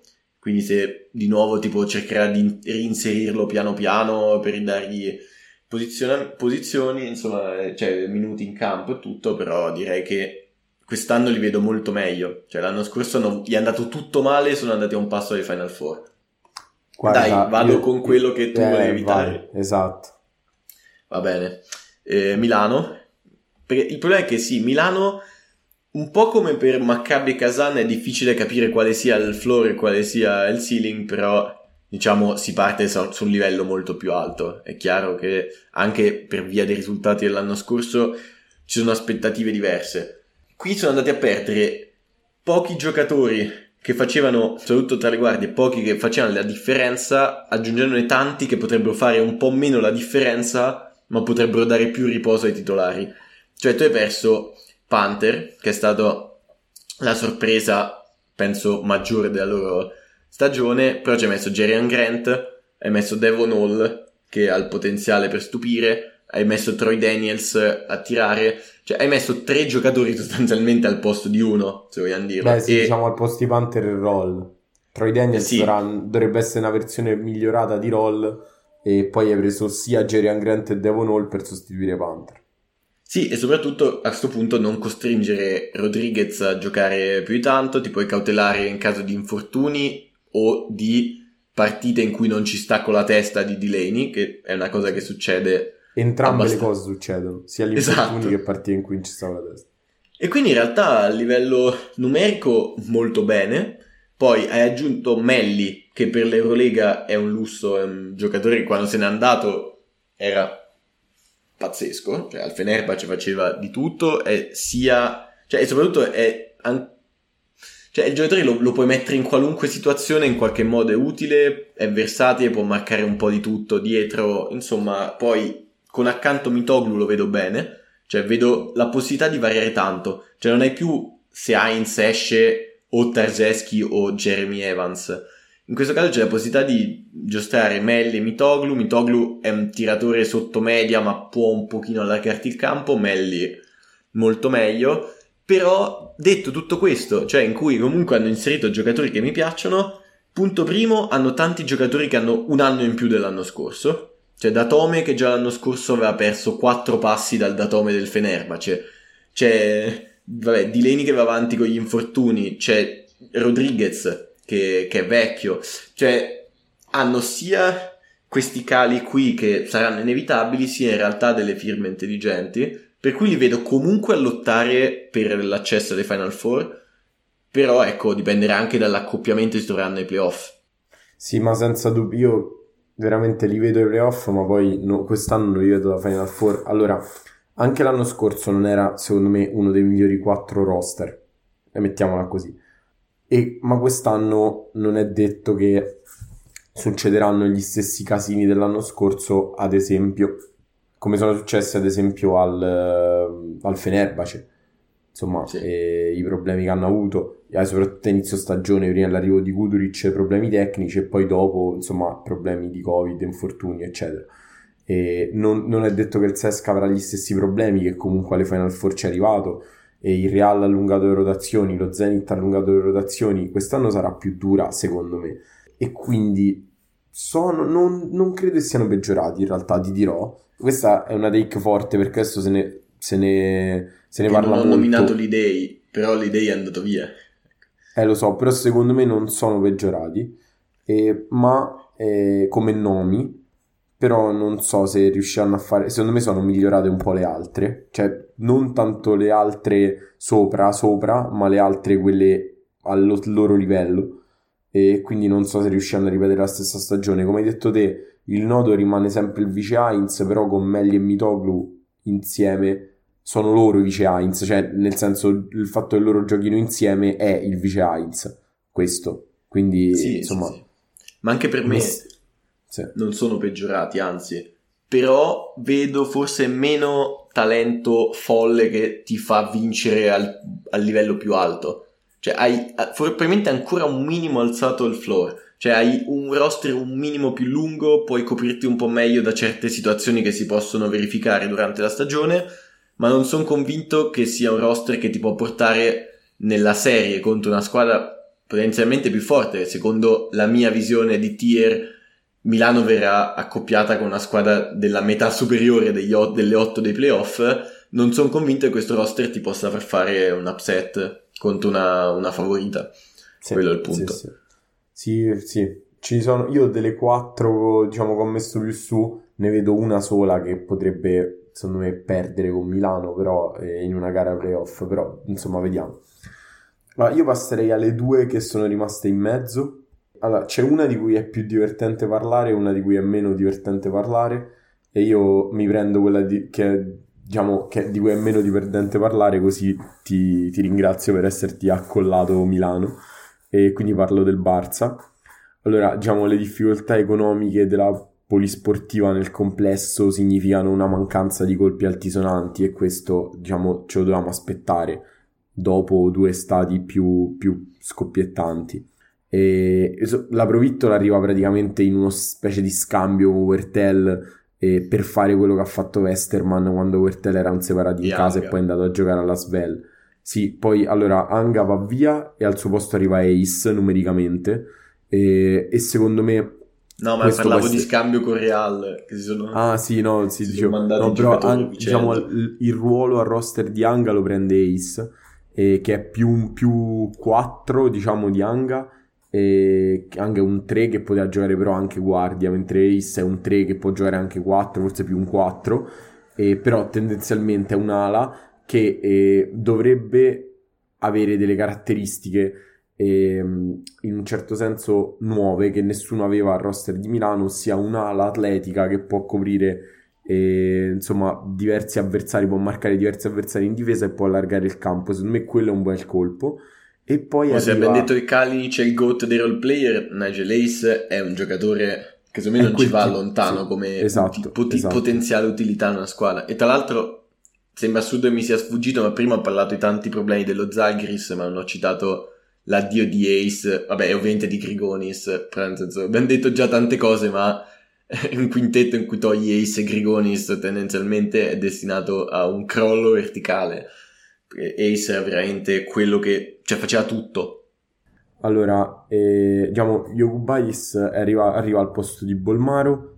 In un certo senso, io sono, cioè, sono giocatori con caratteristiche completamente diverse e, e non potrà senza dubbio sostituire quello che ha fatto Bolmaro ad esempio alle Final Four perché ha portato un, livello difensivo che Jokubaitis non avrà nemmeno al massimo della carriera però potrebbe fare qualcosa di più in attacco e anche a livello un po' di personalità, di responsabilità offensive che si potrebbe prendere, diciamo, Jasikevicius lo conosce, ma con Jasikevicius non giocava, quindi non è proprio un bene che Jasikevicius lo conosca, non è una sicurezza, ecco, mettiamola così. Però al di là di questo, poi hanno preso Salli, allora Salli, vista la scorsa stagione, potrebbe sembrare un colpo clamoroso, però in realtà Salli giocava con giocatori adattissimi a esaltarne le caratteristiche proprio in tutti i modi. E, e l'hanno anche es- pagato tanto, mi sa. Eh, qui escluso Calates, secondo me non c'è nessuno che può far risaltare veramente la sua capacità di muoversi senza palla, di poppare, di rollare, di prendere posizione profonda. E, e, comunque in generale rimane il need principale del Barcellona che non è stato colmato in alcun modo, che è la mancanza di un esterno oltre a Higgins capace di creare un tiro per sé Punto. Quindi questo secondo me no, non sono fiducioso, secondo me potrebbe essere la quarta squadra, non più su. E per loro vale lo stesso discorso che tu hai fatto per Milano. Loro sono arrivati primi l'anno scorso con un record che tendenzialmente gli anni scorsi non ti avrebbe garantito il primo posto perché ogni squadra ci ha avuto qualche problema. Tra il Sesca che prima doveva far convivere Milutinov e Schengelli, ha trovato il modo di farlo, si è rotto Milutinov mentre stava giocando il miglior basket dell'anno se n'è andato Mike James, è successo di tutto. Il Fener è partito malissimo. Squa- L'Efes è partito molto male e poi è andato a vincere il trofeo comunque. E diciamo che non mi aspetto, cioè il loro primo posto dell'anno scorso è relativamente significativo. Cioè in un'altra stagione magari sarebbe stato un terzo posto per dire e ne avremmo parlato in maniera, in maniera diversa. Dicevo, allora, Ace è un bel colpo nel senso che è un ottimo role player, è uno dei migliori in assoluto che, che esistano. Uh, anzi, mi sono molto arrabbiato l'anno scorso perché lo, alcuni giocatori, tipo le Cavicius, lo ignoravano mentre era libero sul perimetro e così, e lui quindi spesso si trovava poi a prendere delle conclusioni che di solito non avrebbe preso perché una delle regole non scritte, ma anche relativamente scritte del basket, è che se tu per troppe azioni vieni ignorato, quando ti arriva la palla puoi fare qualcosa di stupido o di meno, non, di non ottimale, ecco. Però in un contesto del genere io ce lo vedo benissimo. Pareva aver firmato col Monaco e invece sono contento sia arrivato qui. Per il resto, boh, Jasikevicius credo che riproporrà una difesa pazzesca, però per il resto hanno aggiunto Salli, che come abbiamo detto ha fatto una stagione ottima, ma non sono convinto che sia esattamente al livello che abbiamo visto l'anno scorso, probabilmente anche un po' overperformato e probabilmente lo pagano troppo. Hai preso la Provittola che in Eurolega ha fatto qualche partita buona ma non ha sicuramente dominato. Scarso. Insomma, lo dico, lo dico chiaramente, scarso. Eurolega scarso. Eh, insomma, in realtà c'è un'altra cosa da dire, bisogna vedere cosa farà Mirotic, perché se Mirotic è quello della regular season, già ti cambiano, ti ballano tante vittorie in mezzo se Mirotic è quello dello Zenith, per dire, è, un po' un'altra, un'altra storia. Insomma, non, non lo so, io ved- l'ho messa tra le favorite, nel senso che ce la vedo alle Final Four, ma per me quest'anno è la più debole delle quattro che ho considerato lì. Qual era l'altra che, che avevi messo non, non favorita? Di cui Beh, ti ho io? lasciato la, la squadra secondo me di cui è più divertente parlare forse perché ha un sacco di giocatori belli e interessanti che è il Fener. Godo. Allora, il Fener, eh, innanzitutto a me viene a dire una cosa, cioè io ogni volta che guardo il roster dico quanti quintetti puoi mettere in difesa che potrebbero far veramente perdere il sonno agli allenatori avversari? Credo troppi. Tu puoi schierare Pierre Henry, puoi schierare eh, Polonara, hai Dechampierre, hai Guduric, hai Veseli che tra i lunghi è forse uno dei più forti in assoluto, può cambiare sui piccoli, puoi fare veramente quello che vuoi in difesa. Diciamo, qui cosa, cosa rischiano? Rischiano il periodo di assestamento di un nuovo coach, che è Giorgevic che abbiamo visto tra l'altro con Bologna, con la Virtus Bologna, scusate amici. Mamma mia Francesco, 25esima puntata, ancora ci dobbiamo far scrivere dai nostri cari amici virtussini. Già, no, già non gli piace il titolo del podcast, poi anche... Ma scusa, questa frase la sentiranno o ti sei dimenticato di registrare anche questa? Eh, no, tu... no. Comunque... No, no, questa l'ho Con... registrata bene. Ma il punto è che mi viene a chiamarla Bologna perché per me invece di Virtus ce n'è una, come per loro di Bologna. Non, Bologna sì, sì, esatto, quello. ma pure io, ma infatti il primo che è stato bacchettato su questa cosa sono stato io nel nostro gruppo di cari amici che non nomino. Gli amici degli amici. Comunque, il punto è che con la Virtus Bologna ha fatto vedere di essere un coach pazzesco da, da regular season, da, da, da, mi ricorda Baden-Holzer e Bucks se vogliamo, poi vabbè abbiamo vinto quindi sono contento uguale, però è uno che magari nel momento più caldo in assoluto perde di colpo quella virgola che l'avrebbe portato più avanti. L'anno scorso è stata la semifinale con Kazan avanti 1-0, poi, poi la perdi 2-1. E, e, insomma, quello potrebbe essere il rischio, però guardando il roster fanno paura. Hanno aggiunto tutto ciò che serviva. Forse avrei speso meglio i soldi del backup di Vesely, Banalmente avrei tenuto Queen, ma vabbè, se anche Ho non detto la stessa lui... identica cosa, segnalo la stessa identica cosa, secondo me hanno speso male, cioè nel senso Booker no, a me non piace e costa più di quello che vale, ecco, mettiamola così. Poi tra l'altro, eh, sì, ma al di là di Win, secondo me potevi prendere proprio un giocatore diverso, non, non mi fa impazzire. Poi è chiaro che come backup è buono, eh, però li potevi spendere meglio, cioè se avevi tutti quei soldi da spendere. Sì, sì, assolutamente. Poi a me Booker piace più che a te, ma non in, questo, in questa situazione. Poi comunque hanno messo un mix di veterani e giovani, o, ovviamente con giovani intendo anche esordienti, come può essere ad esempio Shayok, che lì ai Six diceva lì il mini Kevin Durant cioè bellissimo e bellissimo in Summer League ricordava Kevin Durant era Summer League giusto? G League no Summer sì League, ma in generale al college ricordava Kevin Durant io no, non perderò mai occasione di, ricord- di, ricordare con chi giocava, ossia con Orton Tucker e Ali Barton. Questa cosa è clamorosa e assurda. E vabbè, comunque. E, è un e giocatore niente, che sì. ha 10 soluzioni in più di Jared che numericamente sostituisce. Sì, sì, assolutamente. Quindi, insomma, Shayok è uno che dici: se ti va bene la scommessa, hai fatto bingo. Se, non, se ti va male, boh, lasci giocare De Colo Guduric, quella gente lì, qualcosa combinano pure loro. Quindi, e poi vabbè, sono curioso anche vedere se Biberovic eh, troverà spazio. Però secondo me sono una corazzata e soprattutto in difesa fanno paura e non è una squadra che dici in difesa fa paura però in attacco ti levano, cioè sono tutti giocatori difensivi e basta. Tu metti De Colo in un quintetto del genere e ve- già De Colo e Vesel in campo l'attacco ce l'hai sostanzialmente. Guduric non ti toglie niente in difesa, in attacco ti dà tanti. Boh, io, io, sono veramente tanto alto sul Fener, ho solo il dubbio del coach, ma, ma guarda, tipo, io sono indeciso sulla seconda mia favorita tra Sesca e Fener e ho messo il Sesca avanti per i Tudis, sostanzialmente. No, e, e poi, vabbè, poi sul Sesca ci arrivo, vedi, ti dico dove l'ho sì. messa io.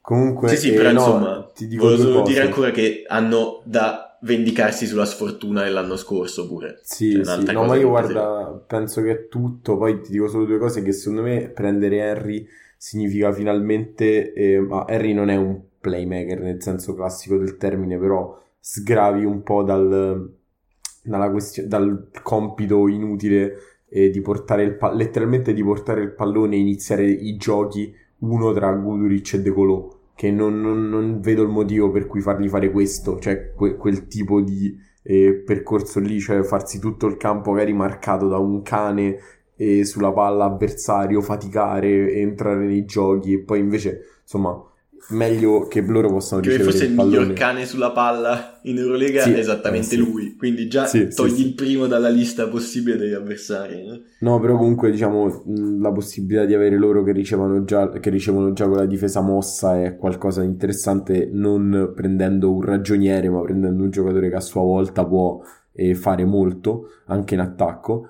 Vabbè, Polonara c'è poco da dire. Io veramente immagino po- pochi giocatori che si possono sposare eh, così bene con Vesely e far diventare Esatto. un incubo, un incubo segnare per gli avversari, veramente un incubo.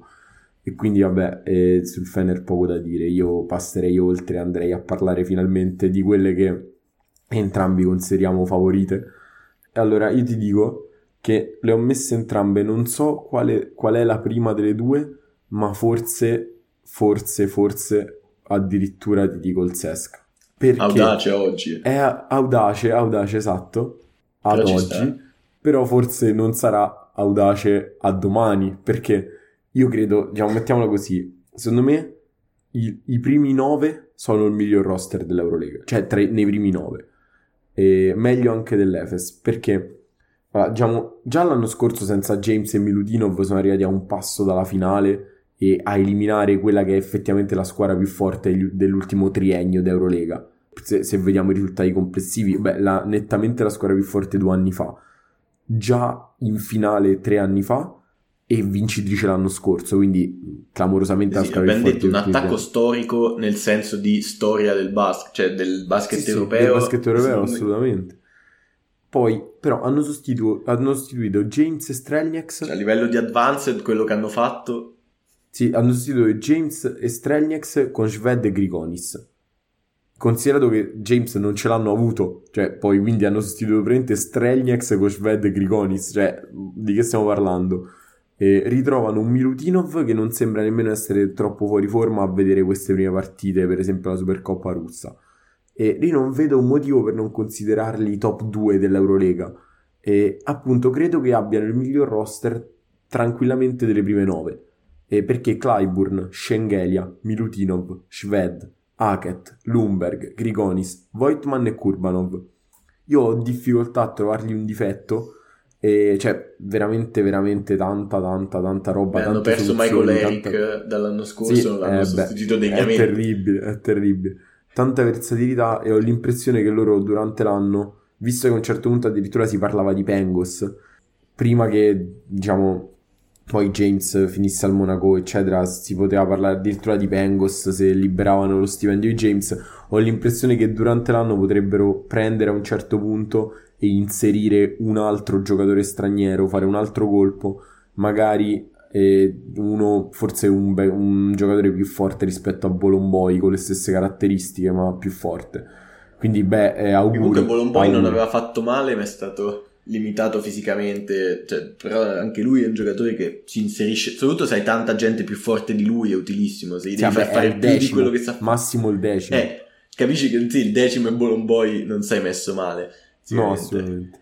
Eh, sì, sono d'accordo. Poi, cioè, alla fine poi c'è la solita cosa che hai Hackett, che è forse il miglior complemento che tu possa trovare per un giocatore tipo Shved. Poteva essere con Mike James, poteva essere con, con Pengos. Cioè, è un, un fit che vedo perfetto. Come abbiamo già detto l'altra puntata, e ne abbiamo parlato in una delle primissime puntate, invece, quando ancora James era in squadra, Lumberg tro- aveva trovato il modo di conviverci può- perché non può farlo con Shved. E, ai Grigonis che rispetto l'anno scorso allo Zalgiris uno dei grossi problemi era che Grigonis doveva prendere palla in mano e creare lui cioè che è una cosa che può fare in qualche singolo caso in isolamento ma non deve fare perché sa fare meglio cioè è meglio che attacchi dopo che la difesa si è già mossa e dopo che si è mossa perché prima magari ha fatto qualcosa Shved ha fatto qualcosa Clyburn che non è che la smuovono la Eh. difesa la terremotano praticamente e soprattutto Grigonis si è visto un po' meno verso la fine dell'anno allo Zalgiris proprio perché ha dovuto sopportare un peso offensivo del genere, ma è un difensore mostruoso. Lui ha delle leve pazzesche, è lunghissimo, ha un fisico con cui può marcare più o meno qualunque cosa più grande o più piccola di lui ne parlava anche World Cup, sempre in un podcast, diceva che è il giocatore con cui più faceva proprio a botte letteralmente in allenamento, che a volte il coach li interrompeva dicendo di non farsi male, loro dicevano guarda non, non ci stiamo menando, cioè vogliamo difendere forte, secondo me gli può sbloccare ancora di più qualcosa in difesa. E non è Guarda. un male togliergli la palla dalle mani, non sempre, ovviamente. Quindi, ovviamente, non so che altro dire. Io vedo che sia per lui che per Shved una possibilità di miglioramento dall'avere meno possessi e Shved anche dall'avere meno potere decisionale su dove va il gioco della squadra, ecco. E esatto. quindi, beh, eh, tra l'altro ragionavo sul fatto, faccio un esempio, in campo contemporaneamente ci sono eh, Lumberg, Shved e Grigonis. Grigonis è marcato magari addirittura dal terzo esterno come livello, diciamo, difensivo lo distrugge. Cioè, non so se eh, questo dico, nel senso è questo, questo livello di soluzioni e hanno quest'anno il Sesca e, e, poi sotto canestro hanno ovviamente quelli, cioè di nuovo Miludino e Schengelia che i Tudis sembrava aver capito come farli giocare. E abbiamo Clyburn che è un potenziale MVP dell'Eurolega, anzi ex MVP ma un potenziale nuovo MVP eh, abbiamo i Tudis stesso, giustamente, eh, che ho detto è il motivo io... per cui li vedo in alto. Secondo me loro come, come, possibilità di soluzioni complessive sono più completi dell'Efes. Poi chiaro, l'Efes ha una singola cosa che è appunto nella storia del basket europeo e ci rimarrà penso per sempre, che è quell'attacco lì. Però nel complesso io gli vedo meno difetti, ecco. Assolutamente, comunque diciamo Vertitudis ha fatto un miracolo l'anno scorso praticamente, cioè ogni tre giorni cambiava la situazione e, no, la cosa che volevo dire del, invece dell'Efes, però, perché anche il Sesca in buona parte è quello dell'anno scorso, ma c'è stato qualche cambio in più, che è una cosa che io qua vedo positiva e ad esempio col Barcellona vedevo negativa, che è la continuità. Il Barcellona ha mantenuto un roster molto simile anche perché come hai detto te c'era un problema economico alle, alle, spalle, non sono andati realmente a risolvere molti dei problemi che hanno avuto, piuttosto hanno hanno scommesso sul riscatto di certi giocatori. Ho parlato di Mirotic, ma anche Abrines poi era molto calato dopo un inizio di stagione eccezionale. Detto questo, l'Efes ha la squadra che ha vinto, uguale, hai tolto Sanli e messo Petrusev e come diciamo l'altra volta, se lo prendi, non prendi il Sanli di fine anno, ma prendi il Sanli di inizio anno, Petrusev è meglio, o comunque ha un upside potenzialmente molto, molto maggiore. Per me hanno sbagliato. Il motivo per cui in effetti potrei essere d'accordo con te sulla favorita in assoluto è che l'anno scorso hai, hai sofferto in un, in un, punto del roster, le ali. Cioè, le ali non intese. Cioè, le ali intese come raccordo tra centro e gli esterni mostruosi che hanno. Hanno il mostro a tre teste che, è, che sono Micic, Larkin e, e, e quello tra, Salli, tra Simone e Boboa che sta più in forma a quel momento. Esatto. E però hai tenuto Anderson e Moerman. Moerman, ho detto io lo difendo sempre, però è ampiamente sul viale del tramonto. Anderson l'anno scorso non ha fatto anche lui nulla sostanzialmente. Puoi tenerli, vuoi tenerli, magari io non, non conosco il loro spogliatoio, non ci sono mai entrato, magari sono le persone più importanti che esistono, anche se Moerman sembrava essersene andato e poi l'hanno rifirmato a sorpresa, devi firmare un giocatore lì per affiancarli quantomeno. Perché non puoi contare che di nuovo Singleton ti tenga in piedi da solo per quella parte di campo. E secondo sì. me lì hanno sbagliato. Tra l'altro io è impressionante me l'ho scritto esattamente le stesse cose, esattamente quelle che hai detto, pari pari, non, non... devo solo dire, Anderson fuori dentro un'ala atletica, fresca, che può marcare le ali migliori avversarie, e a questo punto ho detto, lo potevano prendere loro Brantley, Secondo me costava meno di Anderson, quasi, cioè, quasi che era un, una chiusura abbastanza semplice come colpo sarebbe stato. No, ma è per fare un esempio, Brantley come... Ma in realtà anche Nigel Ace, per esempio. Eh, io sto pensando a Nigel Ace. Sì. Con Nigel Ace hai visto la squadra più forte degli ultimi non sì, so quanti anni. Comunque ti dico, eh, Petrusev, eh, se avete visto qualcosa in Abba Liga, è probabilmente il giocatore che ha fatto più canestri da pick and roll negli ultimi non so quanti anni eh, o comunque muovendosi senza palla e, e, quelle sono le caratteristiche che permettevano a Sully di, di segnare. E tra l'altro eh, non, secondo me è un tiratore inferiore per adesso però è molto più veloce nord-sud, quindi è molto più veloce a bloccare e tagliare poi, e perciò secondo me, boh, se si adatta, è giovane, è molto giovane, però se si adatta sono migliorati ancora e quindi boh, vediamo, vediamo cosa succede. Alla fine è finito che abbiamo parlato più dell'Alba a Berlino che dell'Efes, non vuoi aggiungere qualcosa?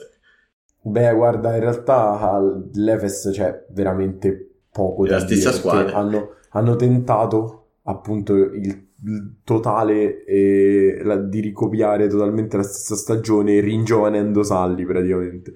E, sì, è un miracolo e, aver rifirmato Micic eh, che non, non pensavo sì, fosse plausibile. Se, esatto, se, se vogliamo dire, se tra i colpi vanno anche messe le rifirme, quello è il miglior colpo degli ultimi dieci anni d'Eurolega, perché non, secondo me non si era mai visto un giocatore così dentro l'NBA ormai con tutte le scarpe tornare in cioè rifirmare alla fine in, in, Eurolega, cioè era veramente scontatissimo che lui andasse a fare un buon ruolo in una squadra di NBA. L'aveva anche detto la gente ufficialmente poi aveva ritrattato un po' dicendo in realtà non è detto, dipende dalle offerte, ma inizialmente era stato un l'anno prossimo gioca in NBA, punto. Eh, anche perché Comunque, quello è il livello del giocatore, insomma. Direi che questa chiacchierata infinita può anche chiudersi qui. Eh, speriamo di non averne sbagliate troppe, di doverci vergognare, di dover cancellare. Non esisterà più una puntata 25 tra qualche mese. Diremo che, che niente, è stata esclusa. E niente, io direi che ti ringrazio per questa compagnia infinita, anche più lunga del previsto da dove siamo ripartiti. Siamo riusciti a incastrarci in qualche modo. Tra l'altro, credo che troverete anche una versione scritta più o meno in cui abbia, riassumeremo le nostre opinioni sulle squadre su, su true shooting nei, nei prossimi tempi, insomma, più o meno intorno all'inizio della stagione. Comunque, insomma, grazie Paolo per la compagnia e grazie a voi per averci ascoltato in queste prime, nelle puntate della, chiamiamola stagione scorsa e per chi deciderà di continuare ad ascoltarci nonostante tutto, grazie ancora. Allora, grazie a tutti per essere arrivati fin qui, grazie Francesco per avermi sopportato nonostante io gli abbia fatto perdere 17 minuti di registrazione. Quindi abbiamo iniziato alle 4 prima delle 4, sono le 6 e 20, quindi direi che facciamo un grande saluto a tutti e per oggi possiamo anche smetterla qui. Un abbraccio, un bacio. Ciao, grazie a tutti.